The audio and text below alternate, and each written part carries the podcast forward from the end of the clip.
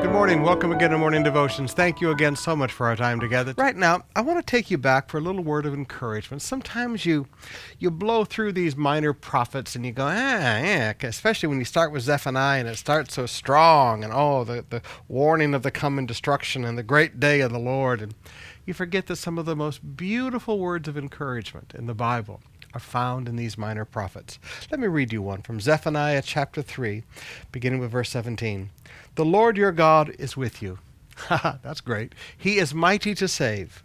He will take great delight in you. He will quiet you with his love and rejoice over you with singing. Now, I want you to notice a little sandwich there. On one slice of bread, he will take great delight in you. On the other slice of bread, he will rejoice over you with singing. And what does he put in the middle? He will quieten you with his love. Now, notice, brothers and sisters, I, I, call this the God relationship sandwich, for lack of a better term. And I actually wrote sandwich there in my Bible. On both sides, it's how God feels toward you. He takes great delight in you, He rejoices over you. How God feels toward you. And then right in the middle, He quietens you with His love.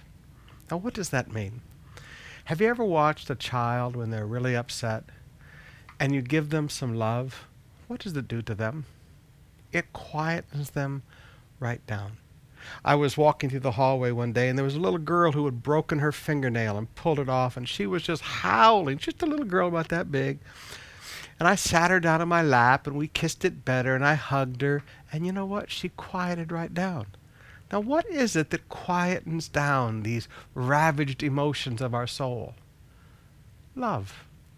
Maybe as a Christian I learned it the first time when I was getting ready for Bible college. And that summer, I was working three jobs because there was no scholarship in Bible college. Before that, I was on scholarships and things, but no scholarship in Bible college. So I was working three jobs that summer to pay.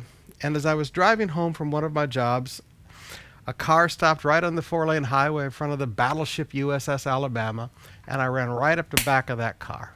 Just ran right up the back of that thing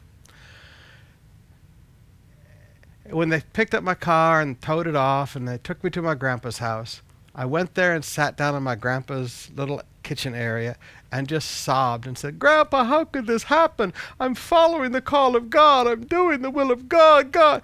And I was just, my emotions were in havoc. And my grandpa said, Davy, go into the bedroom and pray. So I went back into this little middle bedroom that he had where he always wrote many of his sermons. He has a little typewriter set up there. And I just began to seek God. And it is amazing, in the presence of His love, how ravaged emotions calm down. I've never forgotten that lesson as a young believer.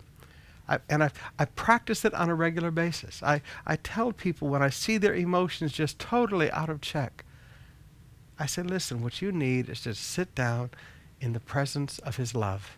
His love will quieten you.